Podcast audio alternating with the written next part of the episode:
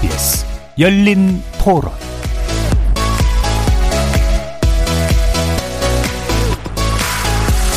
안녕하십니까. KBS 열린 토론 정준희입니다. 봄 되면 아 예전에는 뭐 파란 하늘이 많이 보였는데 2, 3년 전부터는 왜 이렇게 파란 하늘 잘 못 보지 이런 생각을 했, 던것 같거든요. 그냥 뭐 답답하죠. 봄, 가을이 없어진 듯한 느낌으로 기온이 너무 춥거나 너무 덥거나 저도 지금 가솔린 차를 모는데 전기차나 수소차가 좀 충전소나 가격 같은 부분을 좀 많이 조정해 주시면 제가 탈 수 있지 않을까 생각이 듭니다. 저는 일회용품을 뭐 이렇게 하면은 그거를 물로 깨끗이 헹궈서 그거는 이제 분리수거에 놓고 정책이 좀 뒤따라야 되지 않나. 이제 미세먼지 이런 거를 봤을 때 중국 같은 경우는 이제 아무래도 국가 정책이 있다 보니까 강압적으로 해서 많이 줄이고 있는데 우리나라는 그렇게 강압적이기까지는 하지 못하지만 그래도 어느 정도의 보상책을 마련해서라도 좀 줄일 필요가 있다고 생각합니다. 사업장에서 배출하는 것들 있잖아요. 일산화탄소, 이산화탄소 폐수 이런 것도 그렇고 규제나 그런 제도나 이런 것들을 마련하는 게 저소득층이 석탄을 사용할 수밖에 없어가지고 그럼 이제 저소득층을 위한 정부에서 배려가 좀 있어야 될 것 같아요. 친환경 에너지로 좀 바꿀 수 있게 지원 같은 걸 많이 해줘야 된다고 생각하고 석탄 에너지를 좀 줄이는 방향으로 갔으면 좋겠어요.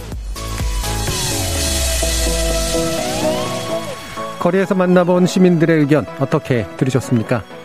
오늘 토론 주제는 실질적 탄소 배출을 0으로 만들 정부, 국회, 사회의 실천은 무엇인가입니다.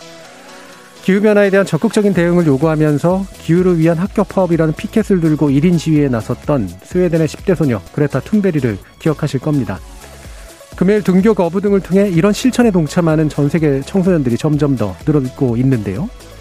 툰베리가 2018년 8월 첫 시위를 시작한 이후 1년 뒤인 2019년에는 세계적으로 700만 명이 기후 파업에 참여할 만큼 반향이 큽니다. 우리나라도 예외가 아닙니다. 기후위기에 대한 정부 차원의 실천을 요구하는 청년들의 목소리에 힘이 실리고 있는데요.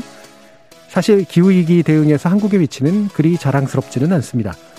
OECD 국가들의 평균 온실가스 배출량이 지난 10년간 10% 감소할 때 우리나라는 오히려 25% 정도 늘어난 것만 봐도 그렇습니다. 그래서 우리 정부의 대응에도 변화가 시작되고 있는데요. 얼마 전 문재인 대통령은 그린 뉴딜 정책과 2050 탄소 중립 선언을 통해 기후 위기에 적극 대응하겠다고 공표했죠. 청년들은 이에 대해 어떤 평가를 내리고 있을까요? 탄소 중립 선언의 중요성, 그리고 그것의 실천을 위해 정부와 사회 차원에서 어떤 노력을 기울여야 할지 청년 기후 활동가들의 목소리를 통해 짚어보겠습니다. KBS 열린 토론은 여러분이 주인공입니다. 문자로 참여하실 분은 9730으로 의견 남겨주십시오. 단문은 50원, 장문은 100원에 정보 이용료가 붙습니다. KBS 모바일 콩, 트위터 계정 KBS 오픈, 그리고 유튜브를 통해서도 무료로 참여하실 수 있습니다. 시민 논객 여러분의 뜨거운 참여 기다리겠습니다. KBS 열린 토론 지금부터 출발합니다. 살아 있습니다. 토론이 살아 있습니다. 살아있는 토론, KBS 열린 토론. 토론은 라디오가 진짜입니다. 진짜 토론, KBS 열린 토론.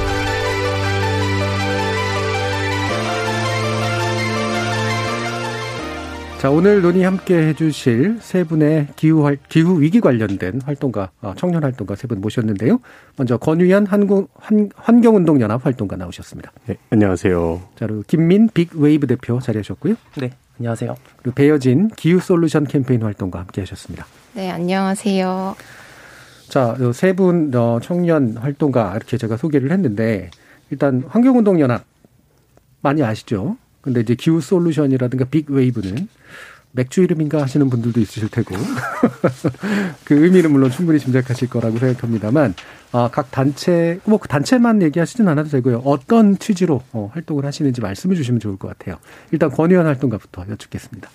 예, 제가 저희 단체 소개만 하면 조금 기계적이 되는데 예. 환경동 여러분 어, 국내에서 가장 오래된 그리고 아시아 최대 환경단체이고 뭐 기후위기뿐만 아니라 이렇게 생태계 보전이나 자원순환 활동 등을 통해서 이제 그게 사실은 전부 오늘 주제에 맞추면 기후위기랑 연결되는 주제긴 예. 한데요. 그런 폭넓은 좀 환경 운동을 하는 국내 환경 단체입니다. 예. 권현 활동가님 거기서 어떤 일을 주로 맡고 계신 건가요? 저는 에너지 기후국에 소속되어 있어서 저희 예. 국내 에너지 시스템이나 기후 위기 문제를 담당하는 활동들을 진행하고 있습니다. 예, 알겠습니다. 그럼 김민 대표님은? 어, 네, 빅웨이브는 2016년부터 시작을 했고요. 그, 어, 기획이 담론에서 어떤 청년 참여에 좀 기회를 확대를 하고 예. 그리고 이런 청년 활동들이 지속적으로 이루어질 수 있도록 그 생태계를 만드는 일에 저희가 미션을 가지고 있습니다. 예. 어, 저는 이제 대표를 맡고 있는데, 아까 이제 언뜻 소개해 주실 때 맥주를 말씀해 주시더라고요. 근데 진짜 예. 맞아요. 예. 예. 진짜 저희가 그 처음에 이제 음. 모인 멤버들끼리 음. 이제 술집에 가서 이제 술 한잔 하면서 이야기를 예. 하는데, 맥주 이름을 보고 아 이거다라 아, 해서 힌트를 짓- 얻으셨군요. 네 오. 짓게 되었습니다. 그래서 예. 뭔가 기획이 대응에 있어서도 뭔가 큰 물결 새로운 물결 음. 네 그런 거를 만들어 보고자 많이 노력하고 있습니다. 예. 그럼 큰 물결이 기후위기 때문에 만들어진다, 뭐 이건 아니고요. 그런 것도 있죠. 네. 알겠습니다. 자, 그럼 김민, 아, 김민 대표님 말씀 들었고, 배여진 활동가님. 네, 기후 솔루션은 좀 아마 생소하신 분들이 많으실 것 같아요. 네. 저희 단체는 생긴 지가 그렇게 오- 오래되진 않았는데, 어, 일단 기후 솔루션은 기후 변화 대응을 위해서 에너지 문제를 좀 중점적으로 다루는 환경 단체입니다. 예. 그래서 국내외 에너지 관련 활동을 하고 있는데, 어, 특히 국내에서는 석탄화력 발전소 퇴출과 화석연료 퇴출, 음. 그리고 전력시장 구조 개편, 뭐 재생에너지 확대 등의 내용으로 활동을 하고 있습니다. 예. 그리고 뭐 연구나 소송, 캠페인 등의 여러 활동을 음. 하고 있는 활- 단체입니다. 연구하고 캠페인, 어, 네. 뭐 충분히 이해가 가는데 중간에 소송이 들어가 있어요. 예. 어떤 거죠? 예. 어, 뭐 소송이라고 하면은 이제 뭐 석탄화력 발전소를 지을 때 예. 뭐 잘못된 부분이 있으면은 그 부분을 좀 지적하기 위해서 음. 어, 소송을 하기도 하고 그다음에 뭐 소송에 꼭 당사자로서 사- 참여를 예. 하는 게 아니고 제 3자로서 보조 참가를 하면서도 예. 이제 그 의견을 내기도 하는 그런 소송 여러 가지 소송 예. 활동을 하고 있습니다. 그럼 예를 들면 행정 소송이라든가 이런 것도 하시고, 어, 예, 그렇습니다. 예. 네. 그리고 이제 피해자들이 있으면 피해자와 함께 뭔가 연대하는 소송, 뭐 이런 것들도 네. 여러 가지 다 하고 있습니다. 예. 자, 이 세 분의 이제 청년 활동과 어, 기후 문제로, 그러니까 환, 기후 내지 환경 문제로 전문성의 영역이라는 게 좀 넓거나 좁은 측면들은 있습니다만 다들 활동을 하시는데, 어, 그러면 요즘 시대에 이제 이른바 예전에는 이제 활동가라고 하는 게 나름대로 대학에서 이른바 운동권을 좀 거쳐서 그다음에 분야로 이제 좀 투신하는 이런 식의 구조들을 가지고 있었는데 요즘은 이제 현장에 보통 단체 활동가가 없다 이런 얘기 많이 하는데 어떤 그 계기로 이런 나름의 투신이랄까요? 뭐 이제 이쪽으로 진출하시게 됐는지도 좀 궁금해요. 배우진 활동가님 어떠세요? 아, 저는 어릴 때부터 환경에 되게 관심이 많았었어요. 예. 그래서 뭐, 뭐 초등학교 때부터 활동을 시작을 해가지고 그뭐 엄청나게 큰 활동가라든가 음. 그런 꿈을 꾸지는 않았는데 어뭐 그냥 작은 철새보기 활동 같은 철새보기? 거, 네, 뭐 음. 이런 활동부터 시작을 해서 어, 생태계나 자연 보호 음. 그리고 기후 변화까지 이제 관심을 계속 얕게 가지고 있었는데 이제 공부를 마치고 환경단체에서 일할 기- 기회가 생겨서 예. 한번 해보자라고 시작을 하고 그다음에 그게 이어져서 현재 활동까지 음. 하게 된 경우입니다. 음, 그러니까 어린 시절의 작은 관심이 그리고 작은 실천이 이제 실, 이런 좀 뭐 크다 작다를 나누기 좀 그렇습니다만 네. 예, 본격적인 활동으로 또 연결된 그런 케이스네요. 네, 맞습니다. 예. 김민 대표님은 어떠세요? 저도 되게 비슷한 것 같아요. 네. 예전에 저, 정확하게 기억이 나는 게 2002년 월드컵 스페인전 때 친구들이랑 이제 응원에 갔다가 이제 집으로 돌아가는 길에 음. 하천에 이제 새끼오리가 어. 죽어 있는 걸 봤었어요. 예. 근데 그 하천이 되게 주변에 뭐 폐수나 음. 쓰레기들이 되게 많아서 제, 아 저것 때문에 뭐 동물들도 많이 죽고 아 내가 저기에 대해 좀 어, 뭔가 기여할 수 있는 거를 해보면 좋지 않을까라는 막연한 생각이 있었던 것 같아요. 예. 근데 그렇게 어릴 때 좀 그런 감성을 가지고 어, 지내왔지만 기후 위기라는 문제에 대해서 관심을 가진 건 2015년 파리 협정 때인 것 같아요. 예. 그 당시에는 정말 뭐 해외에서 역사적인 사건이라고 하고 이벤트라고 하는데 그 당시에 우리나라를 보면 되게 이상하리만치 되게 조용했다고 조용했죠. 예. 하더라고요. 그래서 아, 특히나 우리 또래 친 또래 친구들도 좀 무관심한 거를 보니까 아, 좀 뭔가 내가 여기서 해볼 수 있지 않을까, 내가 좀 해야 되지 않을까라는 생각을 했던 것 같아요. 음. 음, 비슷한 이제 어떤 작은 경험 같은 게 중요한 어떤 국제적 계기 이런 걸 통해 가지고 좀 더 적극적인 실천 쪽으로 가게 만든 그런 일이 있었네요. 권현 활동가님은 어떤 경로셨나요? 어, 저는 앞에 두 분이 이렇게 말씀을 하셔서 좀 부끄러워지는데 예.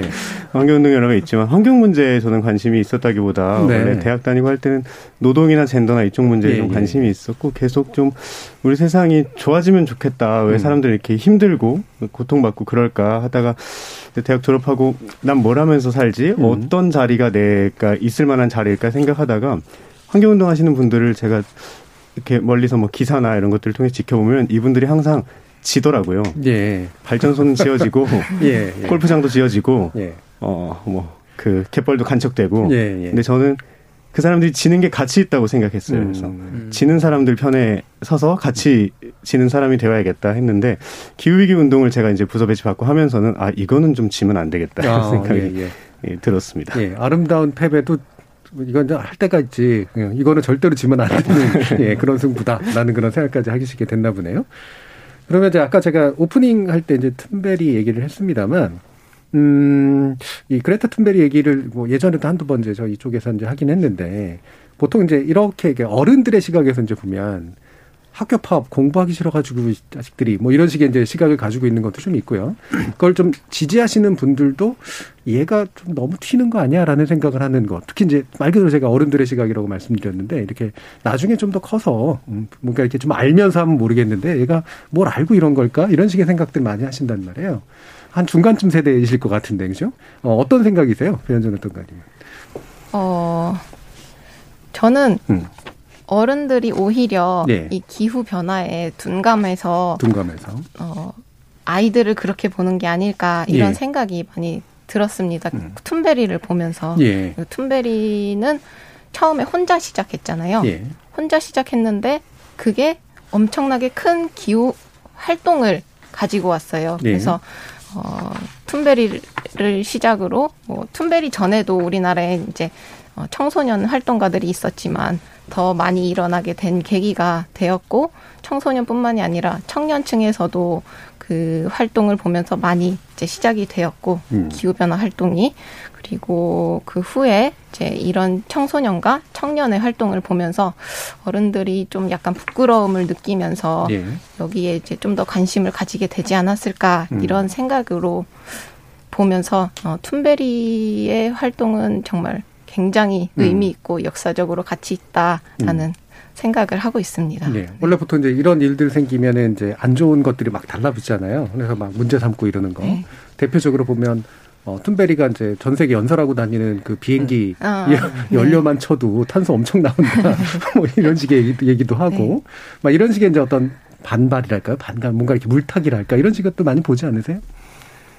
어, 네, 뭐, 근데 그 반발이 항상 이렇게 맞춤형 반발인 것 같아요. 네네네. 그 툰베리에 대해서는 그렇게 여러 가지 트집을 음. 잡고 뭐 주변에 뭐 도와주는 사람들이 많, 많고 제가 음. 그래서 자발적인 활동가가 아니라는 등뭐 그런 예. 얘기도 하시는데 또 국내 청소년들이 이제 재작년부터 청소년 기후행동 같은 걸 할 때 보면 국내 예. 청소년들이 제일 힘들어했던 부분은 어, 국내 청소년들은 굉장히 절박하게 나온 거예요. 네. 이 기후위기의 문제가 음. 본인들의 미래이고 그 심지어 퇴직 전에 찾아오는 재앙의 문제이고 네, 그 세대에게 있어서는. 네, 그 세대에게 그렇죠. 있어서는 그런데 이제 어른들이 보기에는 아 기특하다. 예. 저는 의식 있는 청소년들 이제 이런 프레임을 벗어나지 음. 못하는 그렇죠. 그래서 이제 그런 식으로 저는 기후, 기후 침묵이라는 표현을 많이 쓰는데 그런 네. 것들이 기후 침묵 아닐까. 쟤는 저래서 약간 운동의 순수성이 없다. 네. 혹은 쟤는 저렇게 그냥 예쁜 운동하는 착한 애야. 음. 뭐 크게 저게 사회적으로 중요한 문제는 아니지만 이렇게 받아들여지는 음. 문제들이 좀 이렇게 맞춤형으로 이렇게 기후 침묵이 일어나고 있다는 생각이 좀 들었어요. 청소년 그러니까 부정적이지만 되게 전형적인 틈, 그 흠잡기도 있고. 네. 그다음에 약간 좋게 보는 입장에서도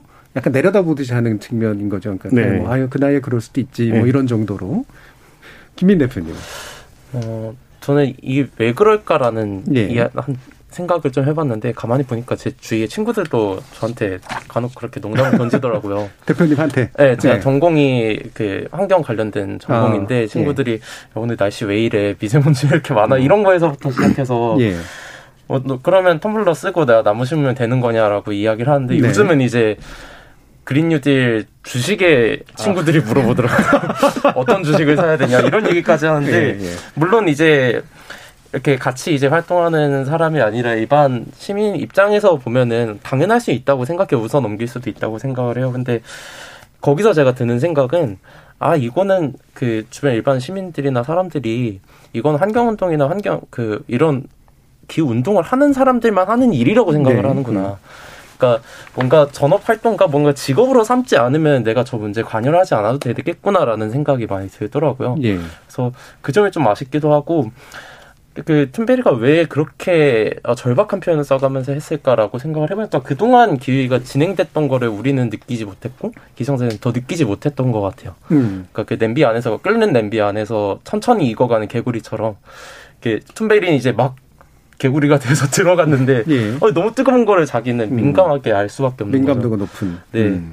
그래서 참 그런 반응들을 들을 때마다 이제 친구들은 농담이기도 하지만 좀 한편으로는 좀 씁쓸한 것도 있는 것 같아요. 예. 그 관련해서도 이제 보면 환경운동이나 이런 실천에 나오는 분들의 어떤 면면이 대체로 이제 서구권이잖아요. 그리고 실제로 이제 서구권에서 생활적으로 약간 환경에 대한 어떤 각성을 한 게 약간 더 이렇게 약간 멋있어 보이는 뭐 이런 식의 분위기도 사실 좀 일부 좀 돼 있는 것도 있고. 그래서 저도 이제 외국에 있었을 때 이제 약간 그걸 비꼬는 사람들이 어떤 식으로 얘기하냐면 이거는 약간 이제 중산층 운동이다. 그러니까 좀 이렇게 좀 먹고 살 수 있는 중산층들이 하는 운동이어가지고 뭐 이런 공정무역부터 시작해가지고 근데 막상 사실은 대다수를 차지하는 못 사는 사람들이나 못 사는 나라들에게 있어서는 사실 환경 생각할 수도 없고 사실은 환경은 너희들이 사실 다 망쳐놓은 거다 이런 식의 이제 시각도 좀 있단 말이에요. 한국도 약간 그 중간에서 이제 껴있는 그런 시각인 것 같거든요. 아직은 우리가 어, 이 정도까지 잘 사는 것도 아니고 우리는 지금 이런 식으로 배부른 소리 할 때가 아니야라는 생각을 하시는 분들도 있는 것 같은데 현장에서 그런 것들 좀 느끼세요? 어, 배현지 배현진 네. 캠페이너.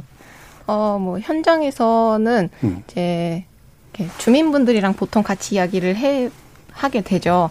주민분들이랑 이야기를 하게 되면은 기후 변화보다는 예. 그분들의 일자리 문제, 그리고 경제, 지역의, 한 예, 지역의 그렇죠. 경제 성장 문제, 이걸로 보통은 많이 이어지는 게 이제 현실이고, 음. 근데 이제 기후 변화를 이야기를 안 할 수도 없지만 기후 변화에 대해서는 크게 음. 그러니까 기성 세대가 기후 변화에 대해서 심각성을 많이 느끼지 못하는 것처럼 주민분들도 역시 기성 세대이신 분들이 많고 예. 그래서 기후 변화에 대해서 이제 심각성을 많이 느끼지 못하는 음. 분들도 분들이 대부분이셔서 음. 네, 좀 현장에서는 이제 같이 기후 변화에 대한 공감대를 만들어 가는 것이 조금 어렵고 그리고 그게 큰 과제 중에 하나입니다. 예. 뭐 예를 들면 이제 갑자기 뭐 겨울이 별로 안, 안 춥고 그러면은 야그 망하려나벼 이러면서도 사실은 이제 되게 그렇게 체감하지 못하잖아요. 네. 그러니까 권연 활동가님 보시기에 이제 뭐 실제로 이제 이런 기후 위기가 음, 정말로 정말 위기다. 그리고 이거는 되돌릴 수 없는 어떤 파국으로 갈 수도 있다. 따라서 기후 국회, 그러니까 이번 21대 국회는 10년 안에 뭔가 대비하는 국회가 돼야 된다. 이런 식의 주장도 한단 말이에요. 왜 그런 시한을 둘 필요가 있다라고 보시는 건가요? 아, 그, 뭐, 10년이라거나 예. 이런 시한을. 음. 그게 이제, 지구 상승 온도를 1.5도로 제한해야 된다 네. 하는 그런 대명제를 먼저 가지고 시작해야 되는데 음. 지금 근데 이미 산업화 그 이전보다 1도 정도 오른 상황이거든요. 음. 그런 상황에서 앞으로 0.5도 더 오르면 파국적인 좀 생태계 시스템의 붕괴가 찾아온다. 그렇게 되면 이것이 인류가 쌓아온 문명에도 심각한 영향을 끼치게 될 거다. 이런 걸 경고한 게 바로 UN IPCC의 1.5도 특별 보고서라는 예. 거예요. 이제 2018년에 인천 송도에서 채택된 보고서인데 바로 이 보고서에서 권고한 게 우리가 오늘 토론하기로 한 주제인 2050년 탄소 중립이기도 합니다. 음.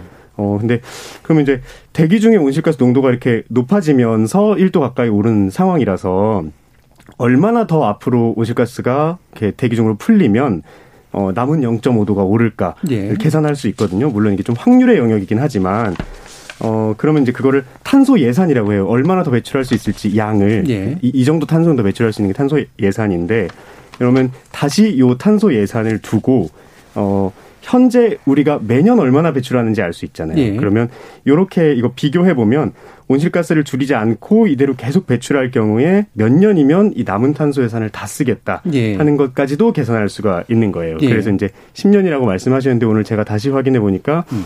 그 10년이라고 한 얘기도 몇 년 전에 나온 거라서 6년 11개월 정도면 탄소 예산을 예. 다 소진하게 되는 상황이더라고요. 음, 그러니까 지금 그러니까 특정 비, 그러니까 저, 저, 기, 어떤 그 평균 기온의 특정 지점을 넘어서게 되면 사실 이게 돌릴 수 없는 상태가 만들어지는 건데 그것까지 지금 현재 쓰고 있는 추세대로 가게 되면 남은 시한이 얼마뿐이 안 된다가 10년에서 지금 6년 11개월로 줄어든 상태가 네. 됐다라는 거죠. 그러면 뭐 기후 국회는 요번에 해야겠네요. 네, 거의. 자, 이런 것들 충분히 이제 과학적인 데이터가 사실 있는 것잖아요. 확률적으로 계산하는 것일 뿐만이 아니라 이런 게 심각성 같은 것들을 실제로 알려 줄 수 있는 어떤 또 다른 지표랄까? 이런 것들이 좀 더 있으세요? 김민 대표님? 어, 그러니까 기후 위기가 예. 아까도 말씀해 주신 것처럼 기성세대나 이제 일반 시민분들은 환경 문제라고 생각을 하잖아요. 그게 틀렸다는 명제, 틀렸다는 말은 아닌데요. 음.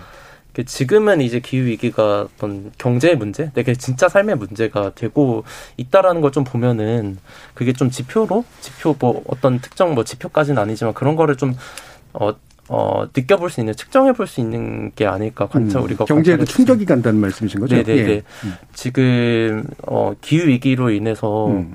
어, 전 세계적으로 어떤 뉴딜 정책, 그린 뉴딜 정책들이 나오고 있는 이유가 예. 어떤 기후 위기 문제뿐만 아니라 이런 경제 위기에 있어서도 어떤 대규모 공공의 정, 어, 경기 부양책이 필요하다라는 것이잖아요. 그러니까 예.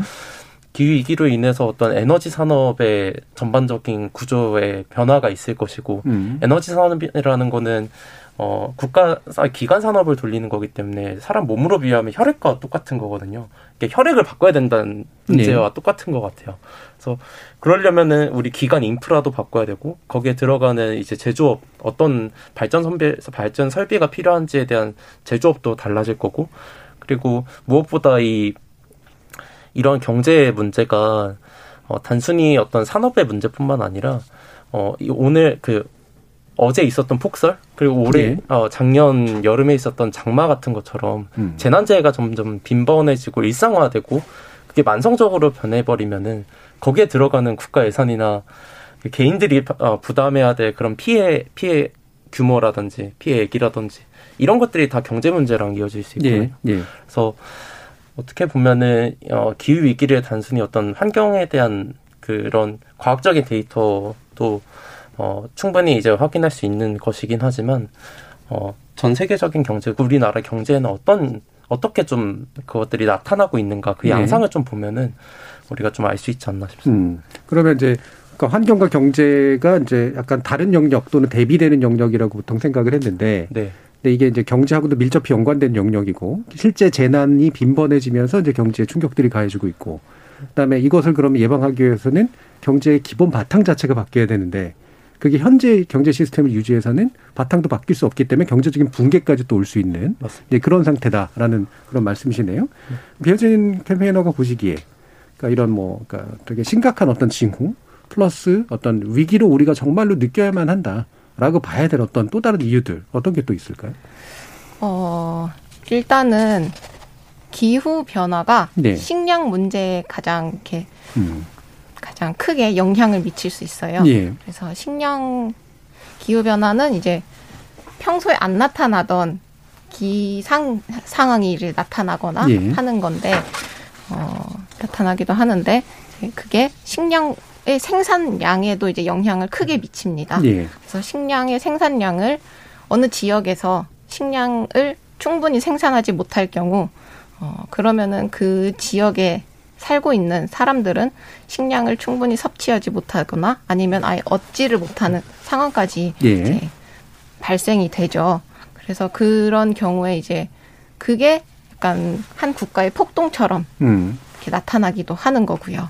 그래서 이런 식량 문제를 보면은 기후 변화가 이렇게까지도 발전, 사람의 생존 문제까지에도 이제 어, 미, 영향을 미칠 수 있다라는 예. 것을 알 수 가 있습니다. 예. 네. 뭐 이렇다고 이제 사막화라든가 이제 담수 부족 현상이라든가 이런 것하고도 연결되는 거죠. 네, 맞습니다. 그러면 이제 왜 흔히 흔히 이제 사실 이미지라는 게 굉장히 중요하잖아요. 이미지는 거짓말도 들어가 있는 거긴 하지만 이미지가 사실은 힘을 또 만들기 때문에 근데 우리가 보통 이제 이런 기후 변화, 기후 위기의 이미지로 얘기되는 거 이제 북극곰이 굉장히 힘들어하는 거. 그 다음에 저기 베네치아에 물이 넘쳐가지고 관광객들이 힘들어하는 거, 뭐 산불 엄청 나는 거, 이제 호주라든가 이런 것들이잖아요. 이런 이미지들은 충분히 현실을 반영하고 있고, 혹은 더 다른 어떤 이미지가 더 덧붙여질 필요가 있다. 뭐 이런 생각 같은 거 있으세요? 그, 저, 저도 항상 환경노 하면서 음. 그런 고민을 예. 하는데요. 이게 기후 위기라고 하는 게 정말 한 장면으로 담기 힘들어요. 그래서 예. 북극곰이나 어, 말씀하신 뭐 베네치아나 음. 이런 이미지들을 아 이제 넘어서야 된다. 북극곰의 네. 문제가 아니라 우리의 문제인데 네. 어떤 것을 한 장으로 가져올 수 있을까 하는 거는 좀 어려운 부분인 것 같아요. 너무 다양하기도 하고 예. 그것이 어 여름에 한여름에 쪽방촌일 수도 있고 거기에 야외 노동자들일 수도 있고 음. 그리고 이번에 뭐 홍수 사진 같은 거 이실 수도 있고 네. 오늘 같은 폭설일 수도 있는데 이것을 한 장으로 보여주기에는 너무 다층적이고 너무 음. 다변적이다 말씀해주신 그 앞에서 김민 대표님하고 배어진 캠페이너님이 예로 들어주신 것도 많은 것처럼 그리고 뭐 경제 위기도 아까 그 다보스 포럼 이 우리 매년 어떤 경제인이 다보스 포럼에 초청됐다 이렇게 네. 무슨 그냥 초대 행사처럼 얘기하는데 이제 경제인 포럼이잖아요. 거기서 네. 계속 향후 가장 큰 경제적 리스크는 기후 위기라고 말하는 것은 특정 한 분야의 뭐 작황의 문제라든지 에너지 시스템의 문제라든지 하는 것이 아니라 되게 많은 장면 장면들이 여러 가지 불확실한 위기들을 만들어낼 수 있기 때문이라서 네. 이걸 어떻게 한 장으로 모아야 될지는 좀 고민스럽기는 합니다. 음. 그러면 반론에 대해서도 한번 좀 짚어주시죠. 그러니까 이를테면은 흔히 나왔던 것 중에 하나가 기후 위기 뭐에 속지 마라 뭐 이런 책들 같은 경우에 보면 자연적인 어떤 주기에 의해서 만들어지는 것이다라는 심지어는 과학적 데이터까지 이제 동원해 가면서 얘기하는 부분들도 있고 또는 이제 뭐 예를들면 이제 탄, 탄소의 어떤 배출량 자체는 그다지 변하지 그러니까 탄, 탄소의 농도 자체는 그다지 변하지 않았다. 라고 하면서 하는 얘기들도 있고 그래서 이런 나름의 어떤 반론들을 제기하고 있는 것들에 좀 짚어주실 것 좀 있으세요 혹시? 어, 트럼프 대통령이 대표적으로 예. 말씀해 주신 것처럼 기후 회의론자, 기후 변화 예. 회의론자라고 음. 이야기를 하잖아요. 음.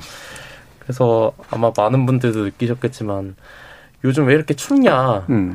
갑자기 이거 지구 글로벌 워밍 지구 온난화라고 하는데 왜 겨울은 더 추워지냐?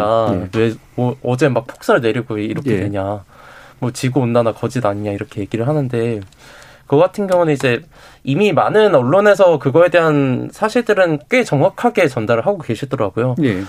어, 쉽게 말하면은 이제 어떤 되게 오늘같이 그 추운 날에 따, 따뜻한 어떤 실내 공간으로 들어갈 경우 이제 어떤 건물 같은 경우는 에어 커튼이 이렇게 예. 켜져 있잖아요. 예. 그래서 아, 안과 밖에 공기를 이렇게 분리를 시켜주는데 음. 그 어, 지구 평균 기온이 높아지는 것에 비해서 북극의 평균 기온은 더 높아져요. 음. 그러니까 평균적으로 상승하는 폭이 훨씬 더 큰 거죠. 예. 근데 그 에어 커튼의 역할을 하는 게 제트 기류라고 이제 음. 어, 지구 어, 어, 지구를 이렇게 도는 예. 그런 어, 대기 흐름이 있는데 북극의 기온이 높아지면은 그 제트 기류의 흐름이 약해져요. 음. 그래서 쉽게 말하면 에어 커튼이 약해지는 거예요. 근데 우리가 생각하는 북극의 기온이 막 엄청 높아진다고 해서 막 영상의 온도는 아니거든요. 예. 거의 막 영하 막 시베리아만 해도 막 영하 50몇 도, 60몇 도 이렇게 되는데 거기서 조금 추워지는 한 3, 40도 정도 되는 이제 그런 찬 기, 어, 찬 어, 공기들이 우리나라로 몰려오게 되는 거죠. 예. 그러니까 결국은 이게 지구 시스템 자체가 음. 지금 교란의 상태에 있고 대, 정말 어떤 어 균형을 맞추기 위해서 그런 것들이 자연적으로 발생하는 건데 그것들이 그래서 이제 지구 온난화라는 표현이 아니라 기후 변화라는 표현을 썼고 예. 그것들이 좀더 어, 적극적으로 이 기후변화 문제를 해결하지 않으면 인류 예. 모두가 어떤 멸종을 맞이할 수 있다라는 위기의식에서 기후위기라고 이렇게 음. 표현이 바뀐 게 그렇게 좀 예. 있는 것 같습니다. 그래서 겨울이 추운 것도 다 기후이기 때문이라는 음. 거. 네. 네. 그러니까 기후 온난화가 그래서 잘못된 표현이고 온난화 하나의 현상이니까. 네. 예. 거기서 나타나는 건 결국은 기후 생태계의 붕괴, 그렇죠? 그다음에 예측 가능성의 붕괴. 그럼으로써 이제 어 일반적으로 우리가 경험되지 않았던 현상들이 여러 군데에서 이제 나타나고 있는 그런 것들. 네. 이, 이거라고 이제 그러면 정의를 할 수가 있을 것 같은데 지금 아까 이제 제가 어 제목 얘기하면서 이제 탄소 배출 0이라고 표현을 했지만 실질적으로 탄소 배출이 0이 되는 건 아니잖아요. 그래서 탄소 중립이라고 하는 그런 표현을 쓰고 있는 건데 어 이 탄소 중립에 관련된 것도 좀 설명을 해 주세요. 어 인간 활동 모든 영역에서 사실 이산화탄소 이런 온실가스들이 나오게 되어 네. 있어요. 우리가 숨, 숨 쉬는 숨 쉬는 것도 이 내뿜는 공기에서 이산화탄소가 있듯이 우리가 먹는 거 이제 입는 거 타는 거 모든 영역에서 이산화탄소 배출이 되거든요. 근데 그런 것들을 획기적으로 줄일 수는 있어요. 재생에너지를 쓰고 네. 그리고 전기차 그 재생에너지로 만든 전기로 전기차를 타고 또는 뭐 자전거를 탈 수도 있겠고 그리고 그런 여러 가지 방법들을 동원해서 어, 탄소 배출을 최대한 줄일 수 있는 거죠. 예, 일단 근데, 배출은 줄이고. 네, 근데 음. 이게 더 이상 줄이지 못하는 경우에 대해서는 여기서 나무를 아까 말씀드렸듯이 나무를 심는다든지 아니면은 예. 바다의 어떤 산호초가 이제 CO2 온실가스를 이렇게 포집하는 역할을 음. 하기도 하는데 이런 것들을 통해서 어떤 흡, 어, 탄소를 대기 중으로 배출하는 것이 아니라 다시 땅이나 아니면 바다로 이제 흡수시켜서 예. 대기 중에서 이제 온실 효과를 일으키지 않도록 하는 그 원리가 이제 음. 어, 이 탄소 흡수라는 거거든요. 그래서 이 탄소가 배출된 양과 흡수된 양을 0으로 맞추는 것, 그 평형으로 맞추는 게 탄소 중립이라고 할수 예. 있습니다. 그러니까 우리가 지금도 네. 끊임없이 탄소를 내뿜고 있는데, 그죠? 예. 그 배출량은 그래도 뭐 숨을 안 쉴 수는 없으니까 되도록이면 줄이되 그걸 흡수할 수 있는 것들을 보완시켜서 결국은 제로 상태, 그 내뿜는 것과 흡수하는 것 사이에 균형이 맞춰지는 상태. 이렇게 이제 네. 그럼 성립이 되는 건데, 어, 이런 뭐 용어들을 새로 좀 선택하면서 지금 얘기하고 있는 한국 정부의 어떤 나름대로의 목표 이런 것들은 좀 괜찮게 좀 잡혀 있다고 보세요? 탄소 중립에 관련된 목표 말씀하시는 거죠? 예, 탄, 소 중립 2050. 네, 음. 그 탄소 중립 이제 그 달성 전략이었던가요? 그 제목이 그렇게 발표를 작년 말에 했는데 네. 저는 그 정책을 뭐 종합적으로 이렇게 평가할 단계는 아직 아니라고 봐요. 네, 그냥 음. 첫 걸음을 떼었을 뿐이고 실제 그것들을 보면 목표는 이제 딱 제시됐지만 예. 어, 구체적인 감축 경로, 감축 계획 이런 것들이 좀 희미하고 음. 어, 탄소 중립 선언 이전하고 그 사업들이 사실 환경노동 하던 사람들이 보면 그렇게 크게 다른 게 없어요. 음. 선언 외에. 네. 음. 네. 몇 가지 지적할 수 있는 거는 탄소 중립을 선언한 건 아까 말씀드린 1.5도시 보고서에서 탄소 중립을 이제 권고한 그게 원소스라고 볼 수 있을 것 같은데 예. 1.5도 특별 보고서가 1.5도 특별 보고서에서는 2050년에 탄소 중립이 돼야 된다는 것뿐만 아니라 2030년에 어, 배출 절반이라고 표현하는 2010년 대비 한 45% 정도 감축을 해야 된다. 2030년에도. 음. 근데 정부가 요거는 빼먹었어요. 예. 그러니까 중간 목표가 강화가 안 된 건데 음. 어, 최종 기착지에 잘 도착하려면 이 중간 목표도 이렇게 그에 부합하는 것이어야 되잖아요. 예. 어 숫자로 비교해 보면 지금 정부는 2030년 한 5억 3,600만 톤까지 줄이겠다. 지금 한 7억 음. 톤 정도 배출하거든요. 근데 제가 오늘 계산을 해봤어요. 나오기 전에 45% 정도 줄이려면 한 3억 3천만 톤 정도 돼야 되거든요. 한 2억 톤 정도 지금 차이가 예. 있는 거예요. 정부 계획하고 IPCC의 공고안하고. 근데 이게 어 온실가스 감축은 뒤로 갈수록 어려워요. 어떤 말이냐면 앞에서 이제 큰 대형 발전 시설이나 네. 대형 이렇게 크게 크게 크게 배출하는 배출 시설을 폐쇄해서 음. 쭉쭉쭉 줄이는 건 쉬운데 뒤로 가서 굉장히 디테일한 그렇죠. 배출원들을 이렇게 관리하고 하는 건 어렵기 때문에 미리미리 해야 되는 거고 예. 또 하나는 아까 말씀드린 탄소 예산의 문제가 있는데 음. 2049년 12월 31일까지 계속 7억 톤씩 배출하다가 예. 50년부터 다 끄고 탄소 중립 만든다고 해, 하면 음. 어, 그러면 기후위기 대응 성공하는 거냐. 탄소회사는 이미 초과해서 쓸, 쓰게 되는 거거든요. 그러면 네. 완만한 곡선으로 줄여야 되기 때문에 2030년 목표가 강화됐어야 되는데 그렇지 않다는 거 하나 하고 제가 조금 말이 길어지는데 하나는 계속 불확실한 이렇게 미래 기술에 자꾸 의존하는 경향을 좀 네, 네. 아직 실현이 좀 안 돼 있는 네 지금 음. 뭐 상용화되어 있지 않는 음. 이렇게 뭐 CCU에서 뭐 탄소 포집 기술을 이렇게 도입해가지고 네. 하겠다느니 근데 이게 당장 그 지금 당장 뭘 어떻게 해서 줄이겠다 이런 게 나와야 아 실제로 뭐가 어떻게 변하겠구나. 정부가 이 정도로 지금 의지를 보이고 있구나. 이런 판단이 가능한데 어 그냥 이런 이런 기술이 미래에 나와서 화석 연료도 이 기술이 있으면 쓸 수 있어요. 이런 네. 식으로 탄소 중립 전략을 발표하면 저는 개인적으로는 이건 좀 탄소 중립의 진정성을 음. 의심해야 될 정도 아닌가 싶기도 한 네. 그런 좀 아쉬운 점들은 아직 예. 있습니다. 네. 일단 뭐 선언의 의미는 분명히 있는데 그렇죠 전환점이 되는 거니까 굳이 비유하자면 이제 그런 거네요. 내일부터 다이어트 하겠다. 오늘 폭식하는 이런 위험들도 충분히 있는 거고. 또 이삿짐 그 센터에서 이렇게 왜 이삿짐 나를 때 보면 큰 거 먼저 이렇게 딱딱딱딱 집어넣어 놓고 네. 작은 공간을 쓰게 되는 거잖아요. 그와 같은 것처럼 이제 큰 거를 먼저 툭툭툭툭 줄여 나가면서 이제 나머지 작은 여지들 어떻게 쓸 것인가의 문제로 가야 되는데 이게 명확하게 안 잡혀 있다. 이런 말씀이시잖아요. 혹시 배효진 캠페이너는 또 다른 거 지적하실 거 있으신가요? 현재 정부의 어떤 정책이라든가 방향성에 대해서. 어, 네. 먼저 말씀해 주신 것처럼 예. 어, 저 거의 모든 환경 활동가들이 이제 2050년 탄소 중립하겠다는 선언은 이제 큰 의미가 있다고 예. 아마 볼 겁니다. 저도 이제 같은 의견인데 어 방금 말씀하신 것처럼 큰 것부터 이제 툭툭툭툭 음. 해놔야지 작은 것들을 어떻게 음. 작은 공간을 어떻게 사용할 수 있는지 알 수 좀 이제 세워질 텐데요. 그 큰 것이 큰 것 중에 하나가 석탄화력 발전소입니다. 그렇죠. 네. 이 석탄화력 발전소를 어떻게 얼마나 줄여야지 음. 우리가 2050년 탄소 중립을 어, 할, 달성할 수 있을까 라는 거를 이제 알 수가 있을 텐데 이 탄소 주, 어, 석탄화력 발전소를 이제 구- 작년 말에 9차 전력 수급 기본 계획이 세워졌습니다. 예. 네, 이제 9차 전력 수급 기본 계획이 세워지는 와중에 이제 2050년 탄소 중립이 선언이 됐고요. 그러면 2050년 탄소 중립 선언이 되면은 약간의 기대도 있었어요. 이런 기대도.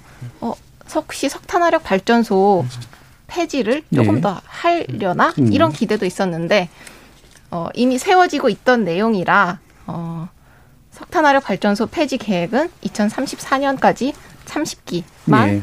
어, 폐지하겠다라는 그런 정책을 그대로 유지를 하면서 발표를 했습니다.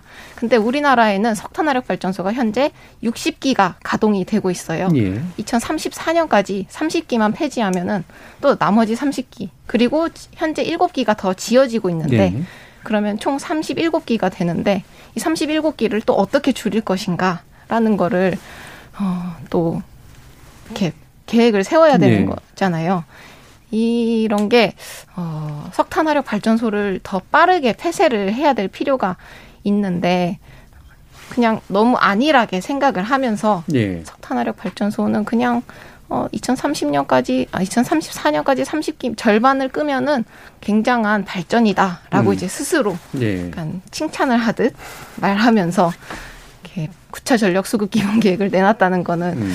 아주 음, 2050년에 탄소 중립을 하겠다는 건가 말겠다는 건가 음. 이런 생각이 드는 정책이라고 봅니다. 그러니까 실제로 중간 다료로 제일 중요한 이제 석탄 화력 발전소 문제에 대한 계획 자체가 2050년까지 뭘 할 수 있는 건가라는 그런 의심을 불러일으킨다는 거잖아요. 예. 네, 저는 저 부분에 간단하게만 덧붙이고 음. 싶은데 말씀하신 것처럼 되게 2034년까지 30기 정도 닿는 거를 굉장한 과감한 도전인 것처럼 예. 얘기했는데 실상 그 30기는 수명 다 된 발전소들이 꺼지는 거예요. 음. 자연스럽게 없어질 것들. 네, 그 음. 뭐 조기 폐쇄나 음. 탄소 중립 때문이 아니라 그냥 수명 다 돼서 꺼지는 걸 마치 탄소 중립에 맞는 계획인 것처럼 전력수급 기본 계획 발표하면서 이렇게 음. 뭐더. 짓지는 않겠다 뭐 이런 정도의 의미로 그럼 이해를 해야 되나요? 네, 뭐 음. 이렇게 일곱 기 지금까지 허만한 거 이외에는 더 지어 가지고 이 수명 다 된 거를 네. 대체하는 거는 우리가 안 지을게 이 정도 인 건데 수준인 건데 그거는 이미 탄소중립 발표 전에 그냥 정권 초기에 신규 네. 석탄 허가 없다는 거는 이미 못 박았던 거라서 별 네. 진전이 있다고 보기는 좀 어려울 것 같아요. 야, 네, 우리 김민 대표님. 어, 탄소 중립 선언에 대해서는 늦어서 큰일 났다라는 생각이 많이 들었더라고요. 일단 선언 자체는.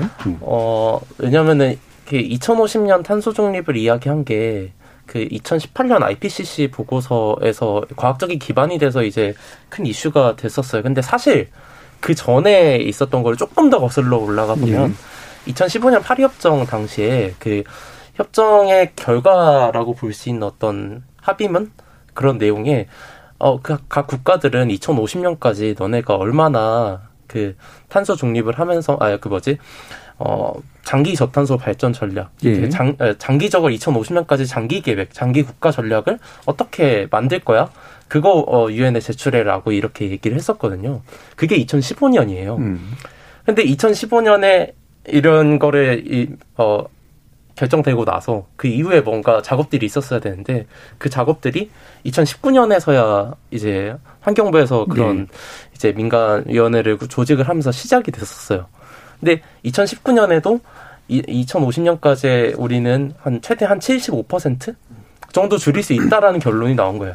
근데 그 75%뭐 지금 현실 가능한 수준을 따지자는 게 아니라 지금 이 문제는 정말 위기 상황이기 때문에 음.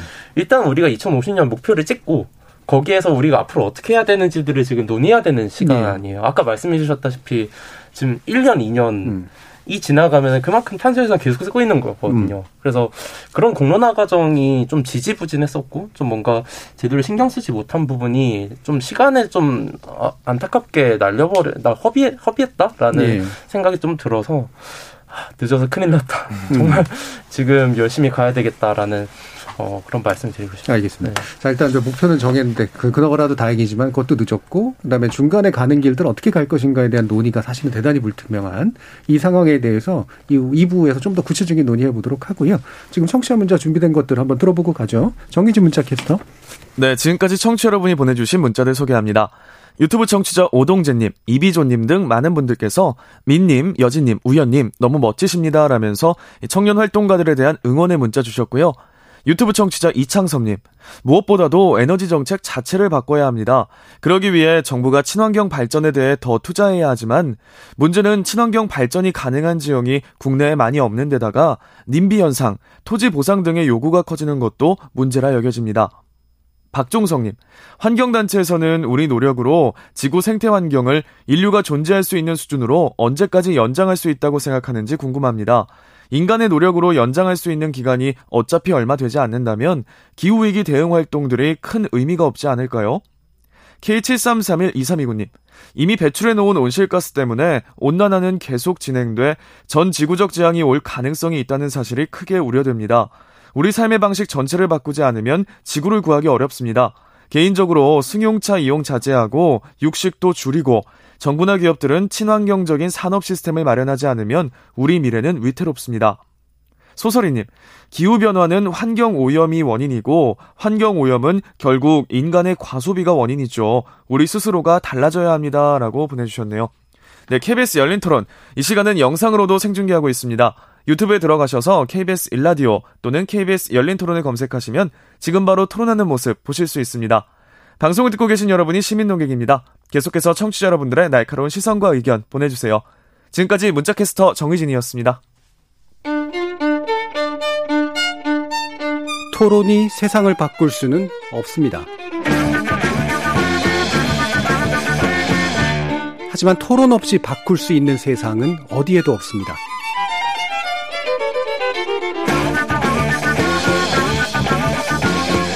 세상의 선한 변화를 갈망하는 당신. 정답이 아니라 질문의 힘을 믿는 당신. 우리 KBS 열린 토론에서 만납시다.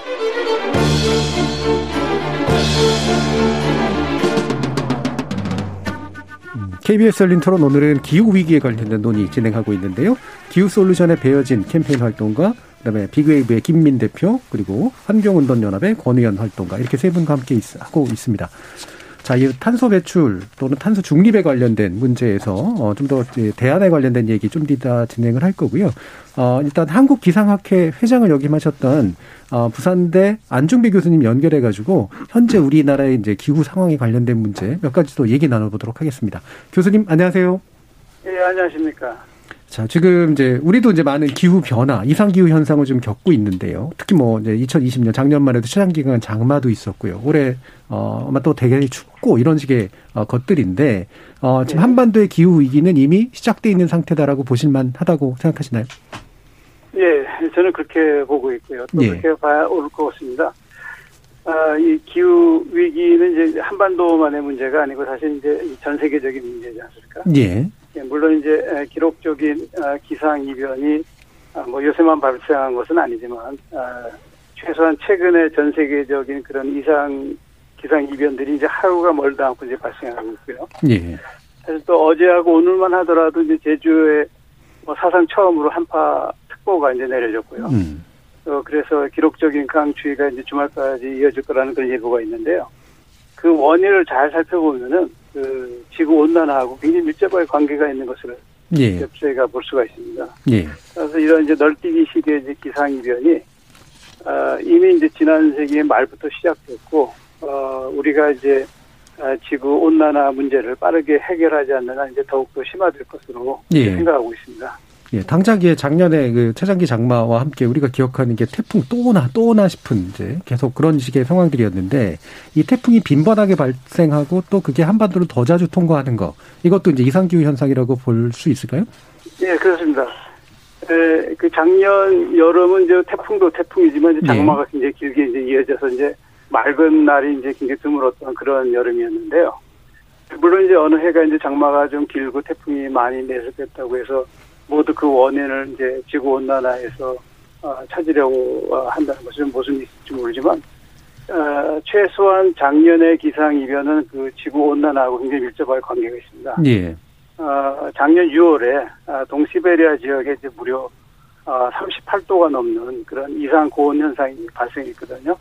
그래서 그 여파로 이제 한반도 주변에 이제 기압계가 영향을 받으면서 아, 최장 장마도 발생했고 또 이제 한반도에 이제 태풍의 길 이제 태풍 길목이 만들어지면서 이제 많은 태풍이 지나가는 예. 일이 발생했죠. 음. 어, 따라서 본, 본다고 하면 이제 작년에 발생한 일련의 기상 이변도 결국은 이제 기상 아, 지구 온난화에 따른 극지방인 그 시베리아 지역에서의 아, 이상 기온의 그 원인이 있다고 봐야 할 것 같습니다. 예. 그러면 이제 여름은 또 엄청나게 덥단 말이에요. 예. 결국에는 아주 엄청 더운 여름과 엄청 춥거나 이상한 겨울 사이에 봄, 가을이 그냥 껴있는 그런 형국으로 되면서 사계절도 거의 사라진다. 뭐 심지어는 교수님도 아열대 기후화에 관련된 말씀 하신 것 같은데 예. 관련된 좀 설명 좀 주시죠. 아, 예.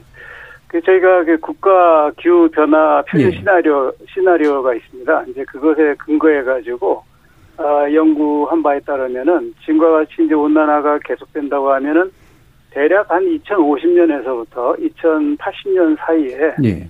아, 전 지구의 그 평균 온도가 약 한 2도에서 3도 가량 상승할 것으로 예측하고 있거든요. 예. 아, 이에 따르면은 이제 우리- 우리나라는 이제 남부지방부터 시작해가지고 어, 그 시기쯤에서는 이제 중부지방까지 그 아열대화가 이제 진행될 것으로 보고 있습니다. 예. 그리고 실제로 이제 우리나라는 이제 이 남부 해안 지방은 이미 아, 아열대 기후화되어 있다고 이렇게 봐야 될 것 같습니다. 예. 그러면 이제 아열대 기후화에 우리가 생각하는 건 그럼 우리도 대만처럼 맨날 덥단 얘기야 이렇게 될 텐데 방금 예, 이제 저희들도 얘기 나눈 것처럼 또 이제 추운 되게 더 추운 일들 날- 날들이 또 겨울에는 찾아온단 말이에요. 이렇게 예, 이제 예. 무더위 더 훨씬 더 더운 더위와 강한 추위 내지 이상한 어떤 기후 같은 것들이 또 겨울에 오는 것의 반복 이것도 새로운 패턴이라고 생각할 수 있는 건가요? 그렇죠. 예. 음. 예, 사실 뭐 이제 오늘도 이제 굉장히 추운데 예. 이제 북극 한파 때문이죠. 근데 이 그 지구 온난화하고 한파하고는 사실은 이제 그 전혀 반대의 개념이지 않습니까? 예. 예, 그렇지만 이제 에, 그렇지만 최근에 그 북극 한파는 그 지구 온난화가 오히려 밀접한 관계를 갖고 있습니다. 예. 다시 말씀드리자고 하면은 아, 올 겨울에 이런 한파는 그 지구 온난화의 어떤 그 역설적인 현상, 예. 그 파라독스라고 이제 볼 수가 있는데요. 좀 이제 물, 좀 복잡한 이제 물리적 현상이지만 이제 쉽게 말씀드리자면은 아, 늦 가을에 북극이 추워서 얼음이 많이 얼면은 예. 우리나라 겨울은 대체적으로 따뜻합니다. 음.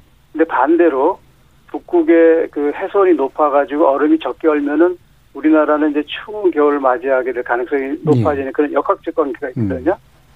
근데 이제 지난해 그 늦가을에 이제 북극이 상대적으로 이제 따뜻해지면서 얼음이 적게 얼었습니다. 예. 그래서 올 겨울에 비교적 강한 한파가 발생하는 것을 보고 있거든요. 예. 에, 따라서 이제 이런 한파도 결국 본다고 하면은 에, 온난화에 따른 그 북극의 이상 난동과 밀접하게 관련이 있다고 봐야 되겠죠. 예. 자, 이렇게 단지 더워지는 것 뿐만이 아니라 굉장히 좀 극단적인 어떤 기후 현상들이 나타나는 거, 이런 기후 위기, 기후 변화에 또 우리가 적극적으로 대응해야 될 텐데요. 오늘 말씀 감사히 잘 들었습니다. 감사합니다. 네, 감사합니다. 네, 부산대 대기환경과학의 안중배 교수님과 말씀 나눠봤습니다. 자, 이제 다시 또 이제 논의로 들어가서요. 어, 아까 이제 뭐 좀 남겨놓은 이야기들이긴 합니다만 결국에는 이제 중간 다리들을 어떻게 밟아갈 것이냐, 특히나 큰 짐들을 어떻게 덜어낼 것이냐, 이제 이 문제가 되게 중요한데 그 중에 이제 그 화석 연료를 사용하고 있는 발전소 문제를 가장 크게 짚어주셨잖아요. 배어진 캠페이너가 이 부분이 우리가 얼마나 그 의존도가 높았고 그래서 또 쉽게 어- 되게 제거하기가 좀 어려운 상황인지 좀 말씀 부탁드릴게요. 어, 우선 2011년부터 예. 2019년까지 우리나라의 발전원별 발전량 비중을 보게 되면요. 이거는 이제 한전에서 통계를 볼 수 있는데, 확인할 수 있는데요. 어, 쭉 석탄이랑 가스가 거의 60% 이상을 계속 차지해 왔습니다. 네. 그래서 발전량이든 발전량 비중이든 어, 줄어들거나 하는 건 없고 음. 계속 꾸준하게 증가를 해온 증가. 겁니다. 그래서 이렇게 우리나라에는 발전원이 뭐 원자력도 있고 석탄도 있고 가스도 있고 뭐 재생에너지, 뭐 신에너지, 뭐 양수, 유류 이런 여러 가지 발전원이 있는데 그 중에서 두 가지 종류가 석탄과 가스 이렇게 예. 두 가지 종류가 60% 이상을 차지한다는 것은 예. 화석 연료에 우리나라가 엄청나게 많이 의존을 하고 있다는 것입니다. 예, 그러니까 화석 석, 그 석탄하고 그다음에 뭐 LNG나 네, 뭐 이런 맞습니다. 것들 그렇죠. 네. 예, 천연가스라든가 이런 걸 이용하는 비중이 굉장히 높고 줄지 않아 왔다 지금까지. 예. 자 그러면 여기서 이제 우리가 한번 짚어 봐야 되는 게 그러니까 탈원전을 하면 안 된단 말이야라는 얘기가 나오는 거잖아요. 결국은 탈원전 뭐 제대로 된 어떤 어떤 방향도 없이 원전 더 이상 안 짓고 그다음에 뭐 저기 산 깎아 가지고 이런 뭐 이상한 패널이나 이게 태양광 패널을 만들다 보면 산사태 나고 이러는 거 아니냐. 결국 우리가 원자력이 위험하더라도 그래도 가장 깨끗한 에너지 탈원전 원전이다라고 얘기하시는 거에 대해서 어떻게 보시는지요, 권은현 활동가님. 저는 그 기후 위기 문제에 예. 있어서 탈원전 정책 얘기가 자꾸 그 특히 문재인 정부의 탈원전 정책 얘기가 끼어들어지는 게 예. 소모적이라고 생각해요. 네. 아까 배우진 활동가 그 배우진 캠페이너님이 구차 전력 수급 기본 계획 얘기를 해주셨는데 네. 구차 전력 수급 기본 계획을 보면 지금 한국이 2019년 기준으로 원자력 발전이 25.9% 정도 전력 전체 전력에 그 정도 생산했거든요. 그러면 문재인 정부의 탈원전 정책 이후로 2034년에 구차 전 기본이 최종 목표하는 2034년에 원자력이 얼마나 주냐? 0.9% 줍니다. 예. 25% 줄어요. 그러니까 어 이것 때문에 뭐 석탄 발전을 대체하고 못하고의 문제에 부딪히느냐 하면 저는 그렇지 않다고 보는 거고 실제로 별로 원전이 줄지 않고요. 그 예. 기간 동안 예. 뭐 신규 원전을 그러면 짓게 해줘라. 음. 근데 그 이런 얘기를 그냥 제가 막 하면 단체 돌아가서 혼날 것 같다는 생각이 들기는 하는데 예. 어, 지금 신한울 3, 4호기 얘기를 이제 뭐, 친, 찬원, 찬핵 진영에서 계속 하는데, 예. 신한울 3, 4호기 말고 그러면 무슨 카드가 더 있냐는 거예요. 예.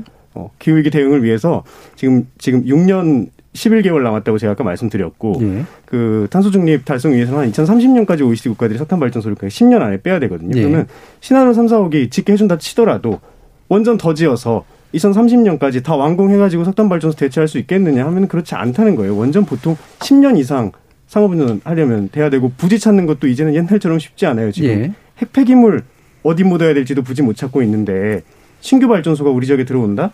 뭐 태양광 가지고도 입지 문제가 어떻다 뭐 산이 어떻고 뭐 님비가 어떻고 이런 얘기들을 하시는데 원전 문제를 가지고 기후 위기를 원전으로 대응할 수 있는데 왜 탈원전을 하느냐 이거는 예. 굉장히 소모적이고 사실관계가 좀 맞지 않는 논쟁이 만들어진다는 생각이 듭니다. 예, 그러니까 실질적으로 원전의 비중이 그렇게 주는 것도 아니고 그 기간 동안 그 다음에 지금부터 만약에 그럼 그 대응하려고 원전을 짓는다고 쳐도 우리의 시간표 안에서 들어와서 원전 짓는 것도 아닌데 왜 이 문제를 자꾸 섞느냐 이제 이런 말씀이세요. 예. 김민 대표님 어떻게 생각하시나요?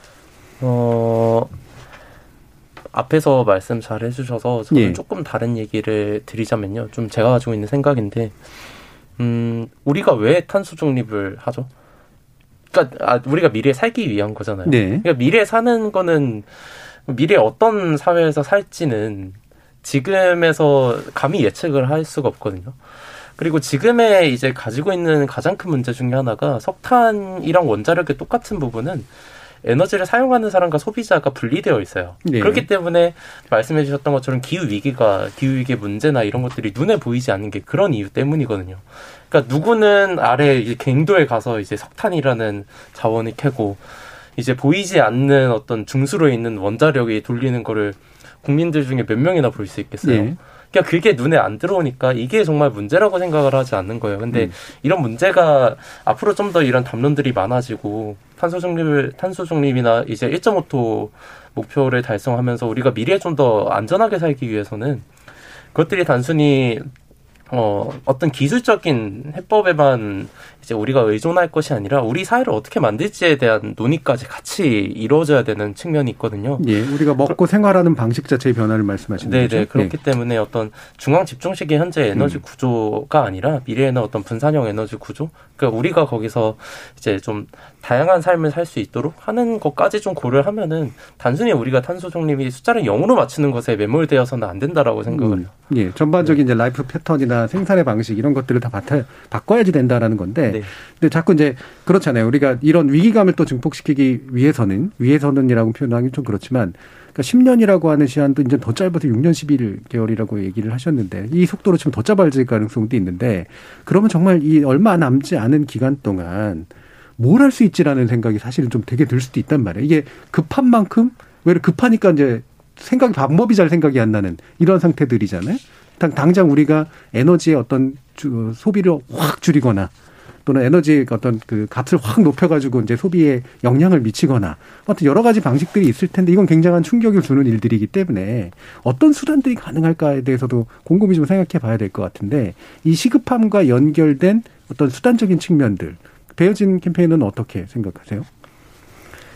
어, 일단은 뭘 할 수 있지, 국가가 예. 뭘할 수 있지, 이거를 생각을 해보면요. 예. 당장은 에너지 정책을 바꿀 수 있습니다. 예. 그러니까 에너지 정책을 자세하게 세우는 것부터 그래서 우리가 당장 자세하게 세우는 과정에서 그 이제 과정에서 나올 문제들을 살펴보고 예. 뭐 노동자라든가 뭐 석탄화력 발전소를 폐쇄하는 과정에서 노동자라든가 아니면은 그 지역의 주민들이 소외되지 않게 어 소외되지 않게 정책을 세운다던가 예. 이런 정책을 당장 세울 수도 있고요. 네. 에너지 정책을 전환을 하면서 그리고 뭐 재생 에너지 같은 거를 확대를 해야 되는데 재생 에너지 확대하는 과정에서 어떤 문제가 있는지 어, 예를 들면은 뭐 이격거리 규제가 지금 굉장히 심하게 되어 있는데 이 재생에너지를 확대하는데 이격거리 문제가 어느 정도의 걸림돌이 되는지 네. 살펴보고 네. 이거를 어떻게 하면은 재생에너지 확대에 조금 더잘 어, 사용을 할 수 있을지 네. 이런 것들을 당장은 살펴볼 수 있다고 어, 봅니다. 정부가 음. 이런 일을 먼저 좀 시작을 해야 된다고 봅니다. 예. 네. 네, 김민 대표님. 어, 가장 빠르게 좀 변할 수 있는 거 아까 말씀하신 발전소가 예. 될 수도 있고 그것들 이제 우리가 현재 자본주의에 살기 때문에 비즈니스를 빠르게 변화시키는 게 어떻게 보면 해결책 중에 하나라고 생각을 해요. 어, 기, 기업들이 그래도 이제 기후 위기를 좀 더 그냥 단순히 뭐라고 해야지 그냥 환경 문제 라고 생각을 하는 게 아니라 어, 요즘 들어서 이제 큰 재무적 점점 더 큰 재무적 리스크라고 인식을 하고 있거든요. 그렇기 때문에 기후 위기 대응을 중심으로 뭔가 비즈니스 생태계가 지금 좀 재편되는 예. 어, 느낌을 받기도 해요. 그래서 우리나라만 봐도, 보더라도 한국판 그린 뉴딜 발표 그리고 바이든 대통령 당선되고 나서 아까 말씀드렸듯이 그린 뉴딜 관련된 기업들이 크게 부각이 되고 주식도 오르고 이런 현상들을 우리가 보고 있잖아요. 그래서 네. 어, 전체적인 금융의 흐름, 어떤 경제 구조를 지금 어, 금융을 통해서 어, 빠르게 변화시키면은 그래도 우리가 시간을 조금씩이라도 당길 수 있는 노력에 좀 기여할 수 있지 않을까라는 생각이 들고요. 어, 기업이 다행히 어떤 어떤 환경 문제를 일회성 사업이나 어떤 사회공헌적으로 보는 게 아니라 어 이제 ESG 경영 같은 걸 도입을 하면서 점점 뭐어 이런 거에 대한 이제 움직임들이 많이 생겨나고 있는 걸 좀 보면서 그런 부분에 있어서 확실히 좀 드라이브를 걸어야 되지 않을까라는 예.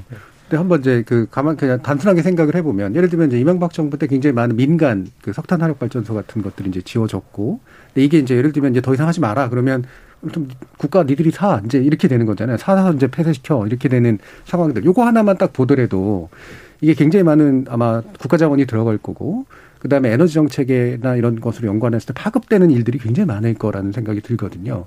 이게 지금 주어진 시한 안에서 진짜로 어떻게 우선순위를 빨리빨리 잡아갈 것인가의 문제 굉장히 중요한 걸 텐데 여기에 대해서 어떤 생각이 있으세요? 활동가님. 어, 질문 좀 다시 정리해 주시면. 음. 그러니까 이를테면은 이게 정치의 문제고 예. 그렇잖아요. 그러니까 그다음에 민간에서 이제 자동 뭐 알아서 자발적으로 폐쇄할 게 아니라면 네. 말 그대로 국가가 그걸 사들이고 그렇죠? 그다음에 폐쇄를 시키고 필요한 에너지 양만큼 일부는 줄이면서도 일부는 딴 거로 이제 채워놓고 그 과정에 들이는 비용이 또 이제 소비자에게 들어가고 이런 식의 이제 파급되는 일들이 많잖아요. 이게 이제 아까부터 말씀해 주신 10년 내지 6년, 7년 이 사이에서 정부의 또 시간도 사실 이렇게 많지 않고 국회 시간도 이렇게 많지 않은데 이러려면 결국은 우선순위를 빨리 정해야 된다는 말이에요. 어떤 우선순위를 정치가 정해서 문제를 해결해 나가야 될 것인가. 여기에 대한 현실적인 대안들이 좀 필요할 것 같거든요.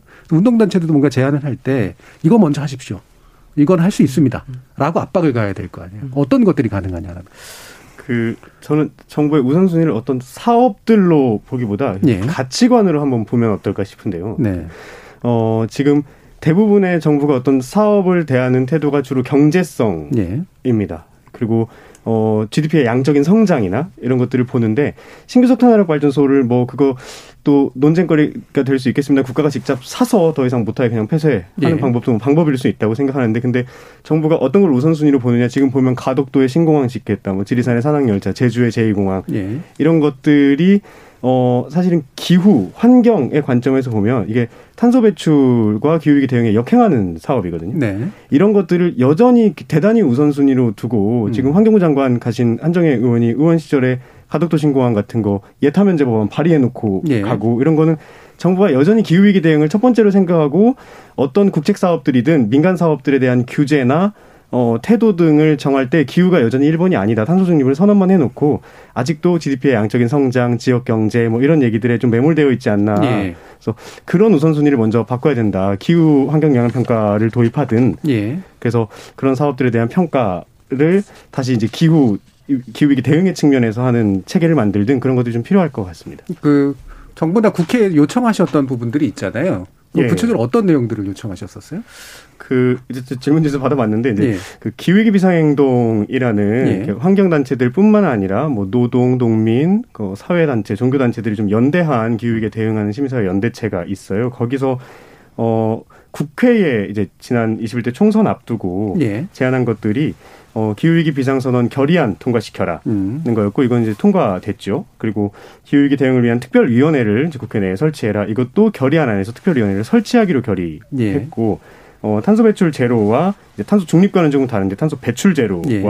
기후 정의 실현을 위한 이제 기후위기 대응법을 음. 마련해라. 이것도 이제 기후위기 대응법이라는 이름으로 나오진 않았지만 뭐 저탄소 녹색성장 기본법이든 이런 예. 것들을 좀 제정 개정하는 법안들이 좀 발의가 21대 국회에서 예. 됐고 어, 예산 편성이나 법제도들 을 통해서 좀 기반을 마련해라 하는 것들이 국회는 아직 좀 미진한 측면들도 있지만 어느 정도 예. 이렇게 진행이 되고 있는 것 같아요. 근데 환경연합이 그 지난 9월에 작년 9월에 정부에게 요구한 예. 것들도 있습니다. 이런 이런 것들을 해야 된다. 이제 배진 캐비너님도 아까 말씀해 주셨지만 주로 석탄 발전 중심으로 석탄 발전소 2030년까지 폐쇄해야 된다.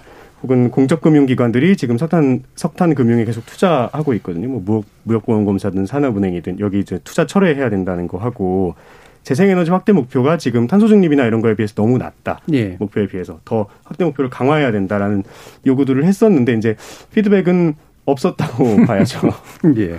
그 베어진 캠페인에는 캠페인 하시면서 이런 그 정부나 국회 뭐 입법 문제든 어떤 어, 행정부의 문제든 간에 이러이러한 것들이 좀 이렇게 구체적으로 해- 실현됐으면 좋겠다라고 제안하시거나 뭐 이러시 하고 계신 부분이 있으신가요?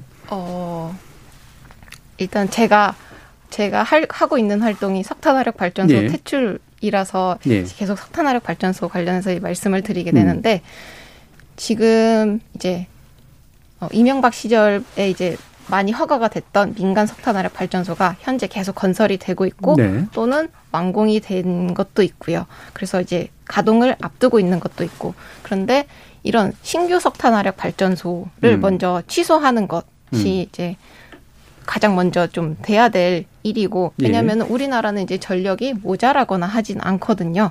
그래서 서- 석탄화력 발전소를 더 이상 지을 필요는 없는데 예. 이 석탄화력 발전소를 이제 건설을 취소하면서 그 과정에서 어, 노동자나 주민이나 기업에게 어떻게 어, 방법을 제안을 할지 예. 이런 것들도 이제 정부에서 고민을 하고 국회에서는 또그 관련해서 어떤 지원을 할 수 있을지 예. 고민을 함께 해야 될 필요가 있겠습니다. 음, 일단 이제 추가로 건설하기로 돼 있었던 것들을 중지시키면서 예. 관련된 기업이라든가 또는 뭐 기대하고 있던 주민들이라든가 노동자라든가 네. 음, 이런 부분들은 보상책 내지 또 어, 협의책 네, 이런 지원 것들인데 같은 것도 예. 필요합니다. 예. 김민 대표님. 어, 가장 핵심은 아까 이제 그 권혜원 활동가님 말씀을 들으면서 핵심은 거버넌스라는 생각이 들어요. 예. 어, 가만 보면은 그린 뉴딜 계획이라고 했을 때 기존에 있는 정부 사업들이 있었는데 거기에서 목표는 무진하지만 방향 자체가 틀렸다라는 게 아닌 거는 꽤 있었거든요. 방향 자체는 맞는데 목표가 너무 부족하고 예. 그거에 대한 이행이 불분명할 뿐이- 뿐이지 그 방향이 틀렸다는 걸 저희가 지적하는 건 아니에요. 대부분 아마 그럴 건데요. 그래서 그거를 확실하게 이행을 담보할 만한 그런 이행 수단들 그게 거버넌스로 드러나야 된다고 생각해요. 그래서 예. 어, 지금 이제 기후위기 대응이나 에너지 정책 같은 경우는 환경부나 산업부를 중심으로 돌아가는데 그것이 아니라 전 부처에서 모두 최우선 아젠다로 두고 예. 어, 거기에 이제 부처에 속한 모든 공무원들 그 장관님, 음. 뭐 차관님 이런 분 정책 의사 결정권자를 가진 분들의 인식에도 이 인식이 다 내재화돼야 된다고 생각을 해요. 예, 알겠습니다. 네, 그래서 그런 거버넌스가 핵심이지 않나. 음, 여기서 거버넌스는 이제 정책을 만드는 데들이 다 이 기후 위기 문제를 네. 제각각 우선순위로 놓고 각각의 영역의 정책을 수행해야 된다 이런 네. 말씀이셨네요. 자 이제 그럼 마무리 발언 부탁드려야 될 것 같은데요. 뭐 정부가 됐건 국회가 됐건 또는 시민들이 됐건 간에 이 부분 정말 잊지 말고 신경 쓰십시오 하는 그런 부탁 또는 제안의 말씀 음, 여쭙겠습니다. 먼저 권현 활동가님. 예, 제가 오늘 말을 너무 많이 해서요. 그, 어, 아주 간단합니다. 이제 큰 목표, 큰 틀의 목표가 정해졌으니까, 어, 에너지 전환이나 이제 그 먹거리, 농업, 노동 이 분야에서 조금 더 디테일하게 정책들을 다듬고 그 예. 중간 목표들을 강화해 나가는 노력이 필요하고 이것들이 그냥 멀리서 이제 환경 문제에 대해서 많은 시민들이 그렇게 생각하세요. 누군가가 저기서 해결해 주겠지.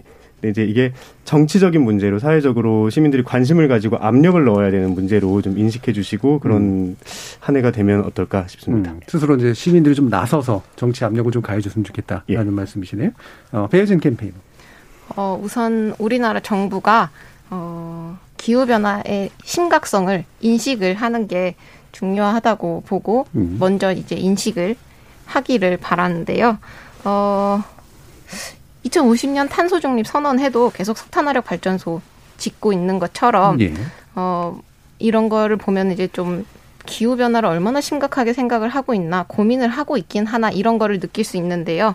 어, 이런 뭐 에너지 전환을 가져 에너지 전환을 이루는 과정에서 어, 어떻게 재생에너지로 전환을 할지 음. 세밀한 계획을 세우면서 그 과정에서 아, 먼저 말씀드렸던 것처럼 노동자나 이런 당사자가 소외되지 않고 일자리를 유지할 수 있게 어, 현실적이고 구체적인 그런 논의를 지금 당장 음. 시작을 해야 된다고 음. 제 말씀을 드리고 싶습니다. 에너지 전환의 방향을 세우면서 그 과정에 생길 수 있는 손해라든가 네. 문제를 이제 협의적으로 해결해내기 위한 방안 필요하다라는 말씀이셨네요. 자 마지막으로 김민 대표님 말씀 들어볼게요. 뭐 굳이 정부나 기업이나 예. 시청자분들한테 말씀 안 드려도 예. 괜찮을까요? 그럼요. 예. 뭐, 그, 뭐, 재원이라기보다는 아까 앞에서 마- 말씀을 많이 드려서, 재원이라고 하는 거는 좀, 좀 오히려 KBS에 약간, 예. 그 약간 소망을 좀 전달을 예. 드리고 싶은데, 어, 작년 9월에 제가 기사를 보니까 기후위기 보도를 앞으로 중점적으로 예, 하겠다라고 KBS에서 이야기를 하셨더라고요. 근데 오늘 이제 오기 전에 찾아보니까 KBS 건물이 이제 서울 시내에서 53번째로 에너지를 많이 쓰고 있는 건물이었고요. 예. 불 좀 끄세요 지금. 네. 그 제가 비교를 해보니까 MBC나 SBS보다 더 많이 배출하고 있어요. 예, 예. 왜, 다 많이 쓰고 있었어요. 음. 에너지를.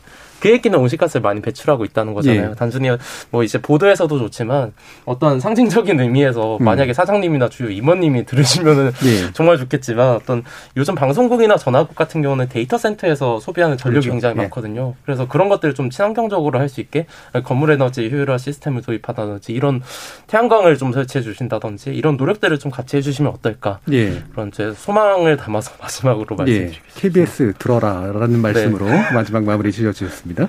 자, KBS 열린 토론 그럼 이것으로 모두 마무리하겠습니다. 오늘 토론 함께해 주신 권의원 환경운동연합 활동가 그리고 김민 빅웨이브 대표 배여진 기후솔루션 캠페인 활동가 세 분 모두 감사합니다. 감사합니다. 감사합니다.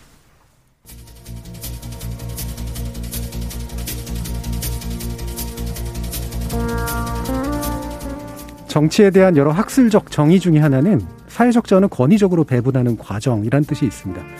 사회적 공동 대응에는 자원이 필요하기 마련인데 그런 자원을 모으고 쓰는 우선순위를 결정해서 집행력을 갖도록 하는 게 정치의 기능이라는 거죠. 예컨대 감염병에 대응하기 위해선 공공의료의 자원이 투여돼야 되고 제2의 도- 조두순을 방지하기 위해서도 많은 예산과 인력이 필요하고 산불을 끄는 일, 취약계층 주거복지를 위해 공공임대주택을 마련하는 일, 중대재해를 예방하고 교육하고 안전장치를 구비하는 일 모두 막대한 사회적 자원을 배정해야 가능합니다.